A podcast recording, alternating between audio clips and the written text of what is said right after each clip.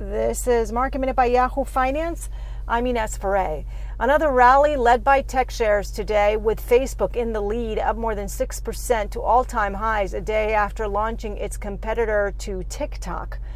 Meanwhile, the Nasdaq reached all-time highs today, crossing the 11,000 mark. The S&P also in the green with the Dow also in green territory. Apple shares gained more than 2% today.